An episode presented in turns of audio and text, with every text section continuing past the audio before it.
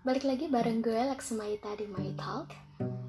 Hari ini gue bakal ngebahas rancangan undang-undang atau RUU yang sebenarnya rada-rada uh, kontroversial ya. RUU-nya itu RUU Perlindungan Data Pribadi atau PDP Nah gue pengen bahas exactly poin yang kontroversial ini. Salah satu poin yang kemudian jadi kontroversi itu adalah adanya ambang batas usia ya yaitu 17 tahun. Untuk bermedia sosial, untuk membuat akun media sosial uh, minimal harus usia 17 tahun. Nah, itu sebenarnya adalah poin yang cukup membuat polemik. Nah, sebenarnya orang-orang juga sadar sih kayak itu tuh bukan batasan usia yang ideal. Sebenarnya ya batasan itu nggak menjawab apa yang ingin dicapai. Jadi gini, um, ide mengenai batasan usia. Itu sebenarnya uh, sering digunakan di mana-mana ya. Kayak contohnya um, mengikuti pemilu gitu. Pembelian minuman beralkohol atau membuat SIM atau mengikuti latihan mengemudi misalnya ya. Nah, itu sebenarnya uh, ekspektasinya adalah pada usia segini orang-orang harusnya udah punya kapasitas nih atas uh, pilihan yang dia ambil gitu. Nah, yang diharapkan adalah uh, kapasitas di sini tuh dia dengan sadar, dengan cerdas, dengan bijak dan punya kapasitas untuk menanggung atau bertanggung jawab atas risikonya. Nah, poinnya apakah dia bisa mempertanggungjawabkan hal itu gitu.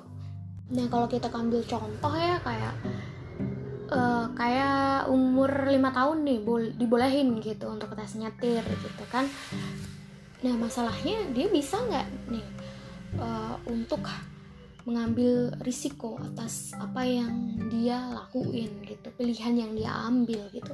Tentunya pasti kan akan ada dampak-dampak dan uh, konsekuensi gitu kan. Seperti nanti dia nabrak orang akhirnya merugikan orang lain Nah makanya mungkin dibikin uh, minimal ambang batas usia ya di sini. Karena tujuannya ya uh, kalau di usia segini uh, lima tahun ini, ini anak oke okay, dia punya pilihan untuk melakukannya. Tapi dia bisa bertanggung jawab nggak? Dia bisa menerima konsekuensi atau risiko yang dia ambil nggak? Tapi kemudian kita semua juga sadar bahwa hmm, kayaknya itu batasan yang gak tepat ya. Nah ekspektasi orang di usia 17 tahun ini mungkin orang akan berpikir wah ini udah udah udah dewasa kok udah bijak udah udah tahu uh, dia menghadapi konsekuensi seperti apa. Ya makanya dibikin usia ambang batas ini. Emangnya usia akan langsung menjamin gitu kompetensi seseorang. Jadi memang itu bukan batas usia yang ideal gitu, tapi itu batasan yang paling mudah uh, dieksekusi secara sistem untuk dibikin sistemnya dan paling mudah uh, diverifikasi gitu dalam konteks RUU PDP gitu. Konteks RUU apa sih sebenarnya yang kita butuhkan dari batasan itu? Ya kalau kita bikin sesuatu batasan untuk orang buat akun medsos gitu ya, ya masalah apa yang mau dijawab tujuan apa yang mau dicapai. Yang sebenarnya uh, tadi sebelumnya kita udah bahas sebelumnya diharapkan punya kapasitas ya untuk bermedsos dan membuat pilihan-pilihan di dalam media sosial. Misalnya pilihan apa yang dia post apa yang dia sampaikan apa yang dia share.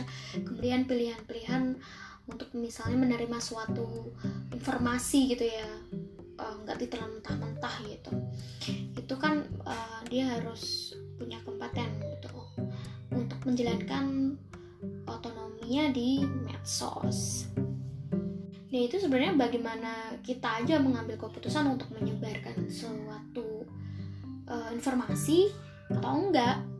Selain itu ya ya biasa e, bertanggung jawab kalau ada dampak-dampak dari apa pun itu yang dilakukan dia di dalam medsos medsos gitu. Yang kemudian yang ramai diperbincangkan nih selama ini gitu khususnya di bagian kompetensi untuk membuat pilihan-pilihan itu bagaimana menyaring hoax gitu. Kan banyak nih orang yang sebenarnya kayak ada apa dikit belum tentu valid udah di share gitu. Dan masalah hoax ini ya ini udah banyak gitu datanya. Kayak sebenarnya yang memproduksi dan menyebarkan itu bukan orang-orang yang di bawah 17 tahun gitu. Justru malah kayak yang udah tua-tua ibu-ibu bapak-bapak gitu ya yang masih belum uh, bijak untuk menerima informasi belum nggak cari datanya yang valid nggak cari dari sumbernya dari mana tiba-tiba di share gitu aja kan ya sebenarnya kan itu yang sebenarnya kita pengen cegah gitu ya dalam uh, dibuatnya suatu batasan ini. Karena kebanyakan uh, belum apa-apa nih belum baru clickbaitnya aja gitu dibaca gitu kan. Terus udah tiba-tiba interpretasinya atau pemaknaannya tiba-tiba mengambil kesimpulan gitu. Padahal belum dibaca nih belum dibuka linknya. Tiba-tiba di komen dah banyak banget tuh bapak-bapak ibu-ibu ya head speech gitu ya. Tiba-tiba komen oh gini gini gini gini. Padahal dia baru kemakan sama clickbait nih contohnya. Jadi justru uh, pemberlakuan batas usia ini ya itu nggak efektif menurut gue karena yang bener tuh justru dia ada eh, dibikin tes nih untuk orang-orang yang dewasa juga orang-orang yang uh, menerima informasi gitu ya udah bener belum udah dibaca beneran belum semuanya atau kalau enggak ketika dia mampu menerima inf suatu informasi gimana cara dia merespon untuk untuk mencari datanya untuk mencari uh, valid atau enggaknya gitu nggak menerima mentah-mentah aja harus dikaji perlu dikaji lagi. Dan jeleknya ya itu belum apa-apa udah di share disebar ke mana-mana. Akhirnya orang-orang yang sumbu pendek nih yang uh, tipikalnya sama kayak yang share ini jadi salah paham ujung-ujungnya.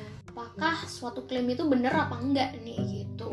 Jadi sebenarnya yang perlu diperluin adalah tes ya tes untuk membaca suatu informasi suatu berita dan framework untuk menguji informasi. Ya kalau simpelnya sih ya kayak tes penalaran ilmiah ya itu ya meskipun kita nggak harus langsung ke metode ilmiahnya gimana gitu ya dibikin cara sih kalau orang bilang mah kayak scientific reasoning gitu ya. Tapi lebih kepada uh, kita bisa nggak nih gitu melihat suatu klaim gitu. Menguji gitu kan. Lebih menguji ini benar nggak sih gitu ya. Nah kalau ada orang yang seperti ini dan dia sudah bisa melihat gitu bisa membedakan benar atau enggak ya udah berarti orang-orang ini yang masuk adalah orang yang bisa membaca dengan baik dan benar gitu segala macam informasi tadi. Nah, jadi justru dengan data empiris uh, bahwa masalah terkait dengan hoax informasi gitu-gitu bukan datang dari orang-orang yang di bawah 17 tahun gitu ya. Tapi kan bagaimana uh, orang berpikir gitu. Usia itu justru nggak relevan sih kalau untuk uh, menjadi syarat syarat untuk bermedia sosial gitu tapi adalah cara orang melihat gitu melihat dan uh, menguji gitu ya menguji bagaimana dia bisa membedakan mana hoax dan mana enggak kedua mungkin uh, yang yang menjadi perdebatan yang sangat alot ya yaitu uh, konten ramah anak. Nah, ada informasi yang mungkin dianggap uh, kontennya tuh kayak nggak ramah anak gitu. Sebenarnya yang disebut konten nggak ramah anak itu apa sih? Dan orang-orang banyak yang memikirkan standarnya gitu kan. Dan sampai sekarang belum ada kesepakatan yang cukup solid nih. Sebenarnya konten-konten yang dianggap nggak ramah anak tuh yang seperti apa gitu kemarin kan sempat viral nih uh, terkait Blackpink gitu ya yang buka-bukaan yang dianggap bajunya terlalu vulgar gitu dianggap nggak ramah anak gitu. Padahal di situ jelas-jelas ya itu manusia gitu masih masih masih pakai baju gitu nggak pakai bra doang nggak pakai underwear doang gitu kok bisa bisanya dianggap nggak ramah anak gitu loh. Padahal menurut gue untuk anak-anak ya di usia 5 tahun 6 tahun mungkin kalau ngeliat Blackpink pakai baju uh, agak terbuka mungkin ya. Ya mereka nggak punya desire untuk kayak tiba-tiba sangit juga kan gitu. Lihat paha gitu terus anak lima tahun kan mupeng gitu kan enggak juga gitu. Atau mungkin ya paling yang liatnya cuman sekedar estetik aja. Oh ini cantik ya pakai baju joget-joget nyanyi gitu. Dan yang lucu kan memang banyak gitu ada di konten gue lupa apa caranya. Jadi ada anak yang anak cowok lagi meras sapi gitu meras meras susu sapi. Dan si sapinya ini teteknya disensor gitu kan ya kalau dipikir-pikir kita juga yang anak-anak nggak mungkin juga sange sama pentil sapi gitu. Nah akhirnya yang paling gampang adalah uh, yang disebut deo ya apa uh, bimbingan orang tua gitu. Jadi dikembalikan lagi nih ke orang tuanya sendiri silahkan gitu mau menyaring uh, dari sisi gadgetnya misal gitu ya. Apakah di anak di usia tertentu boleh dikasih gadget? Enggak nih gitu. Kemudian uh, juga ketika misalnya anak mengakses internet orang tua juga bisa mendampingi gitu ya. Ya meskipun orang tua nggak bisa ya mendampingi anak 24 jam full gitu kalau gue lihatnya ya titik kompromi di situ ya. Ya udah mau nggak mau ya memang dengan negara sebesar ini ya kan orang sebanyak ini di mana kita masing-masing punya nilai yang berbeda-beda punya perspektif yang berbeda-beda yang lebih gampang adalah kita mengontrol yang di dalam ruang lingkup kita nih ya kan? Jadi ya udah kita sendiri atau keluarga gitu yang uh, punya kontrol untuk itu nah jadi uh, itu aja ya pandangan gue terhadap isu ini ya tentang pemberlakuan uh, usia ambang batas untuk memakai sosial media ya yang di RUU PDP ini gitu. So thank you yang udah mau dengerin. Kita lanjut lagi di hari Kamis di